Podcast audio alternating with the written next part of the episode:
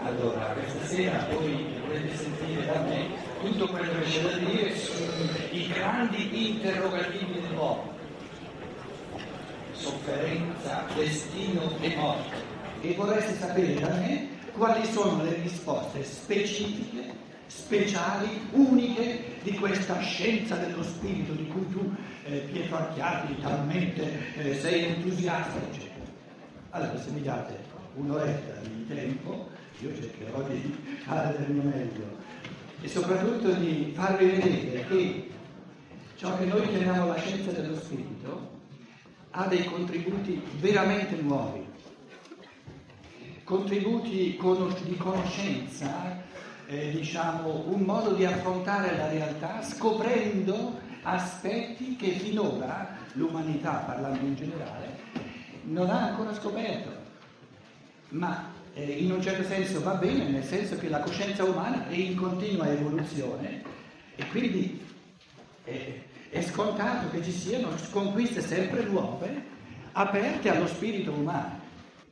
Chi non fosse curioso di sentire quali proposte conoscitive ha da offrire la scienza dello spirito non è seduto qui, no? Resta davanti al televisore, per dire.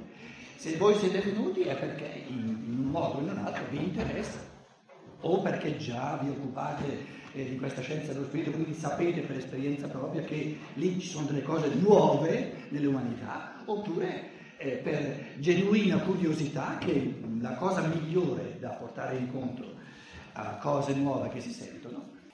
E siccome questi quesiti fondamentali sono vie maestre del pensiero, perché il pensiero non ha mai esaurito, non può mai esaurire questi misteri ultimi dell'universo, soprattutto quando parliamo di vita e di morte, quando parliamo di sofferenza e di gioia, quindi di esuberanza, sofferenza e esuberanza dell'essere, quando parliamo di destino, cioè karma significa destino, è una parola sanscrita che vuol dire destino.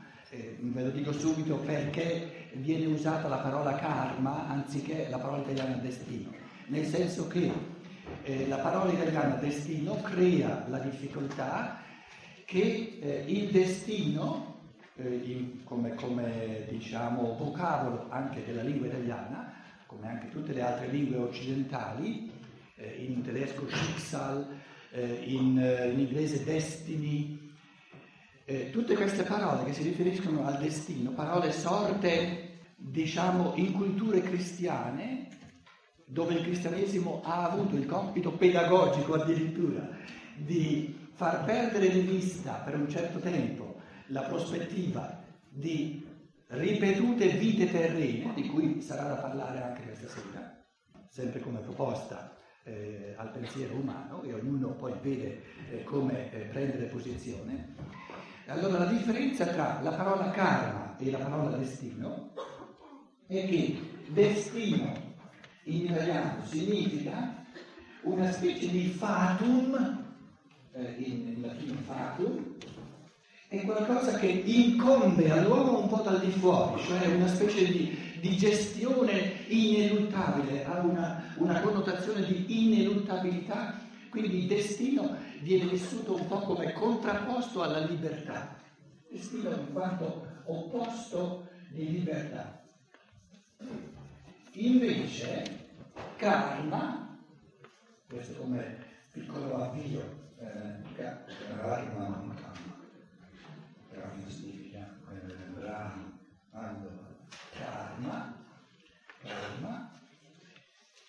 karma significa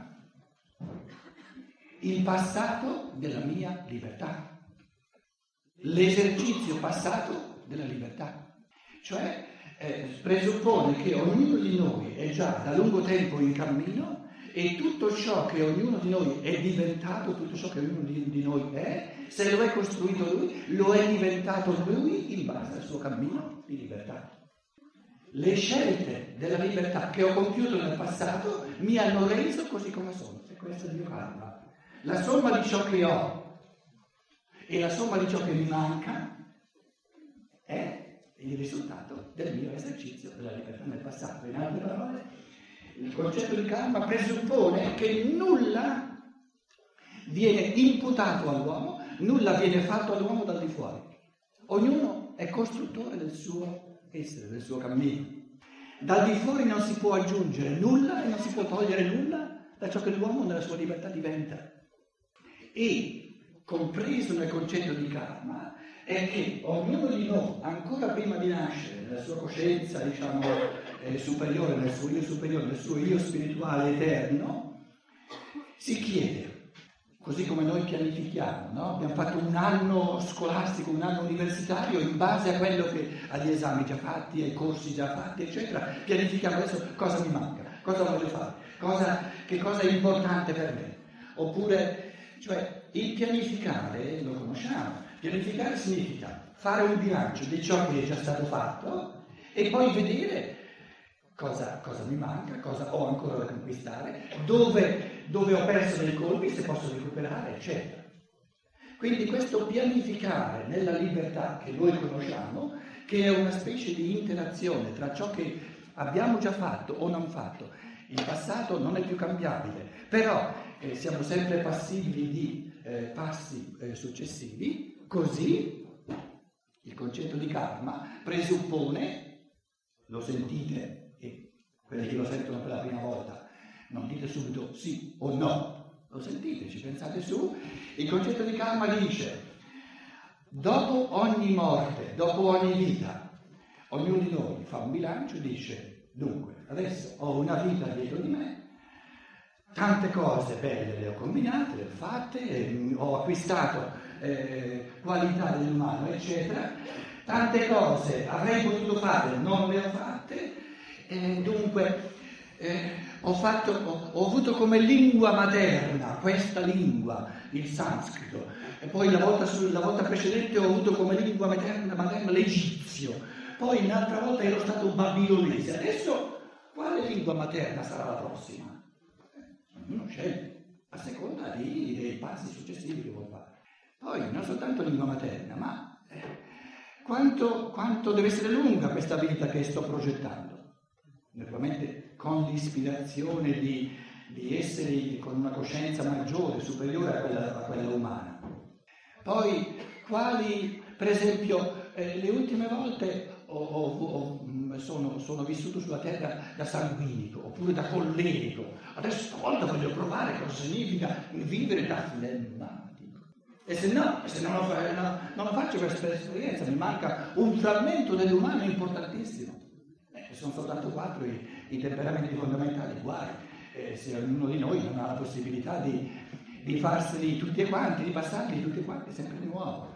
Poi l'ultima volta era un maschietto, insomma sì, sarà anche bello essere un maschietto, però farà provare stavolta a essere una donna, no? E non soltanto guardare da di fuori le donne, essere una donna è un'altra cosa che non guardare da di fuori. Allora il concetto di karma è che, così come noi nella vita di giorno in giorno viviamo questa interazione tra il già fatto che non si può cambiare, però il nuovo da farsi che si può pianificare nella libertà, scegliendo di volta ciò che ci vogliamo conquistare, così di vita in vita, e il presupposto fondamentale che ogni essere umano partecipa a tutta l'evoluzione, e perché no?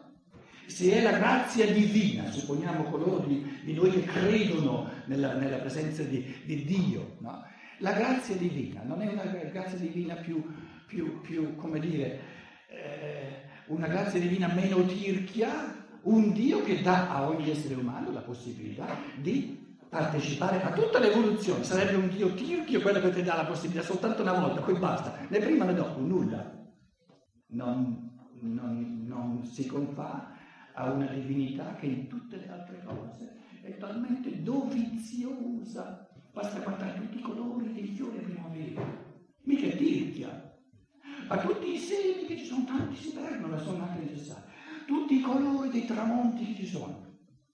La legge, cioè la forza propulsiva dell'evoluzione, chiamatela natura, chiamatela Dio come volete, è un'esuberanza. Noi viviamo in un mondo non di tirchieria ma di esuberanza, e questo è un fatto oggettivo, cari amici, non è una cosa che mi sto inventando io.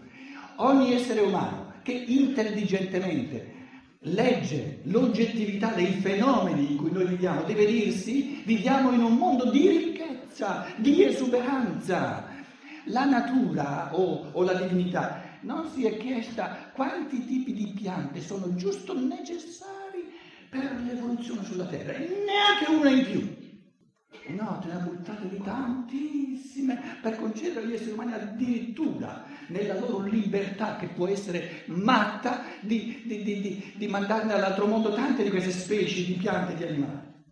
Se viviamo in un mondo di esuberanza, di amore verso l'umano, dove l'umano viene sprofondato di doni, che ci viene dato tutto, ma proprio con dovizia, con ricchezza, non si confà a questa struttura mentale della natura o del divino di ricchezza assoluta, di sperperare. L'amore è generoso, un amore che calcola non è amore, sarà giustizia, sarà quello che volete, ma non è amore, l'amore non calcola. Allora, se viviamo in un mondo la cui legge fondamentale è la ricchezza, è il dono gratuito, è, la sovrabbondanza, e mica è stata una bella pensata quella di dire che l'essere umano, che è la corona, no?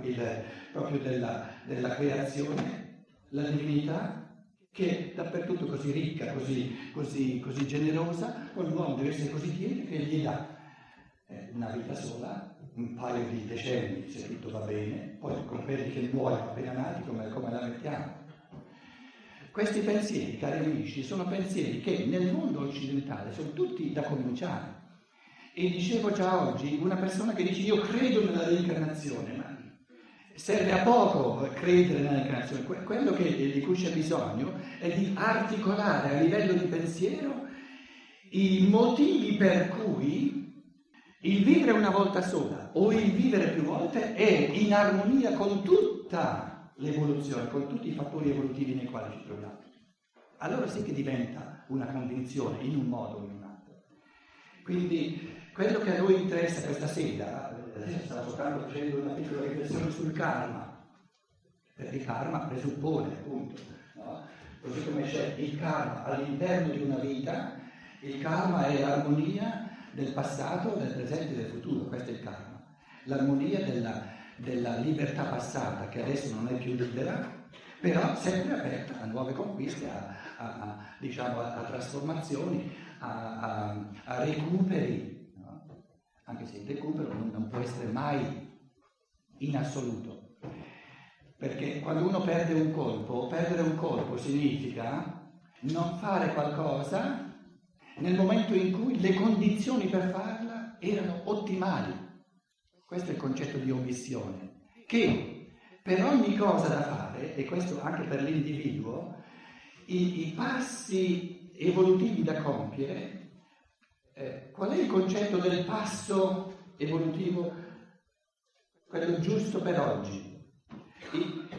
Quello che sarebbe bene che io facessi oggi, sono quelle cose per le quali le condizioni evolutive attorno a me e le condizioni evolutive dentro di me sono le migliori per poterlo fare oggi. Se io ometto di fare oggi quello che avrei potuto fare, nel senso di evoluzione positiva, le condizioni che oggi erano quelle ottimali in assoluto per farlo non potranno mai ritornare così perfette come erano oggi.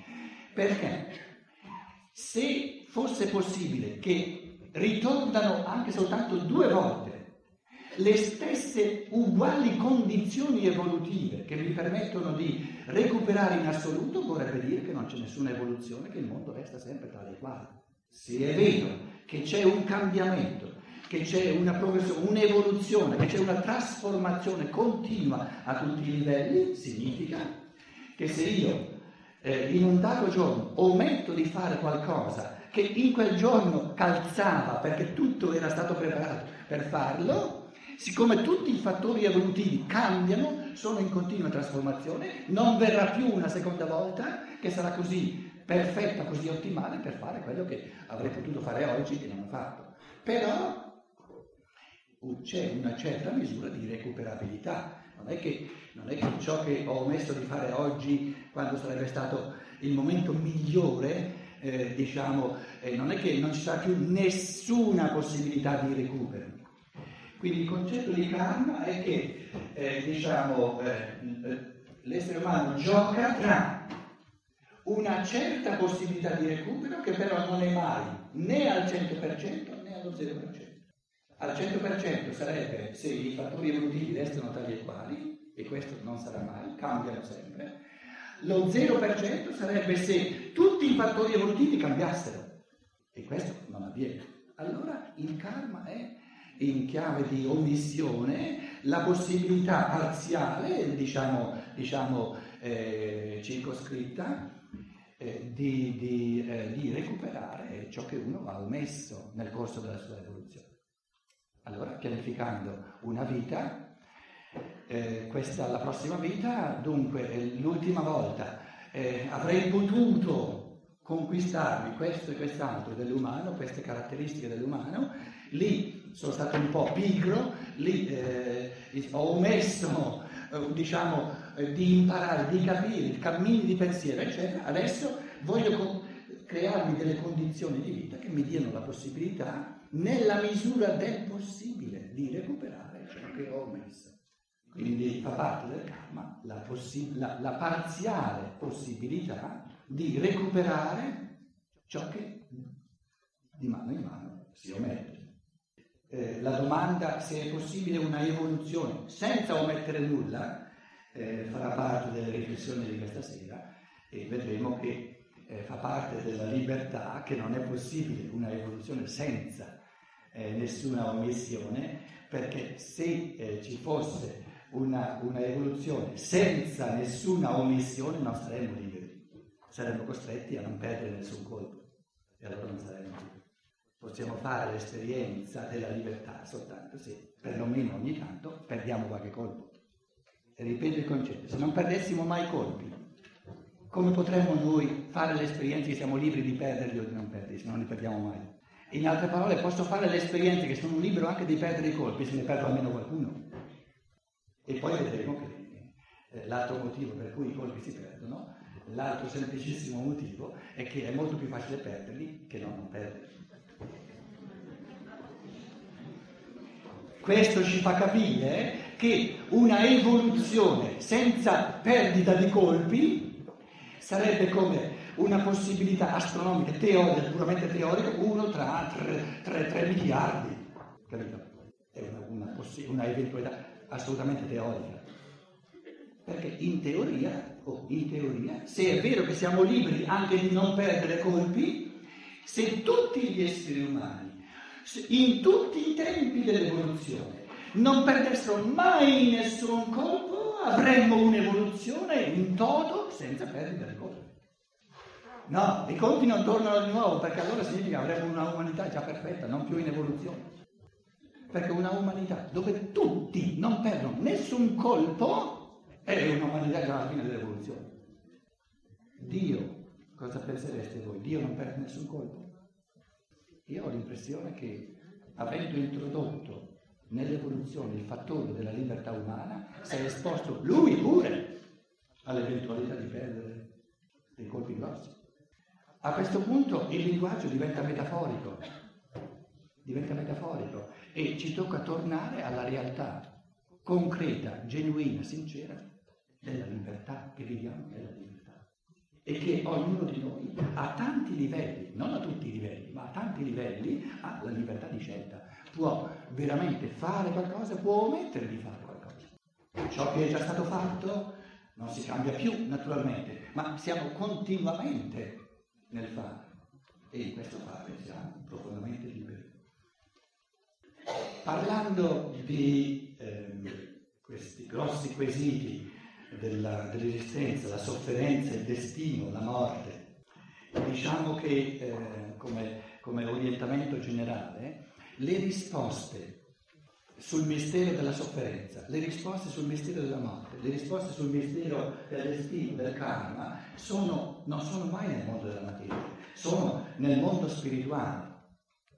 E nel mondo spirituale ci sono tanti esseri spirituali, compreso il nostro io spirituale, e nel mondo spirituale la risposta che la scienza dello spirito ci dà, io adesso la metto lì come, diciamo, come tesi da verificare nel corso di tutte le riflessioni di questa sera, la risposta che il mondo spirituale ci dà, la scienza dello spirito ci dà, è che nel mondo dello spirito esiste soltanto amore per l'essere umano, quindi nel mondo dello spirito c'è soltanto positività, e il senso della sofferenza, il senso del dolore, il senso della morte, il senso del destino è sempre la crescita, il cammino ulteriore, il positivo dell'essere umano.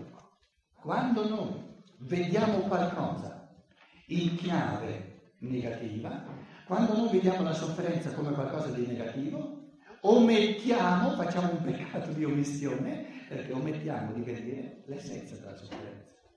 E l'essenza della sofferenza è tutta positiva, perché la sofferenza, la cosiddetta sofferenza, ha lo scopo di aiutarci a crescere quando tendiamo, diciamo, a perdere i colpi o a diventare pigri o a omettere. Quando omettiamo, non tiriamo fuori il meglio di noi, diciamo, veniamo aiutati, ci si aiuta da parte del mondo spirituale attraverso ciò che noi chiamiamo la sofferenza.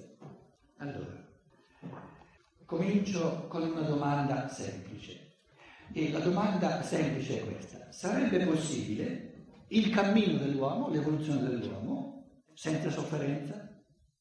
E se fosse possibile, non sarebbe meglio? Oppure è così che il cammino umano, l'evoluzione umana, la natura umana è tale che non esiste una evoluzione reale senza sofferenza? Perché se la sofferenza, ciò che noi chiamiamo sofferenza, ricordiamoci bene, fa parte integrante, è necessaria, è una condizione necessaria per camminare, allora ci tocca dire, no, il senso della sofferenza è tutto positivo perché fa parte delle condizioni necessarie per il cammino umano.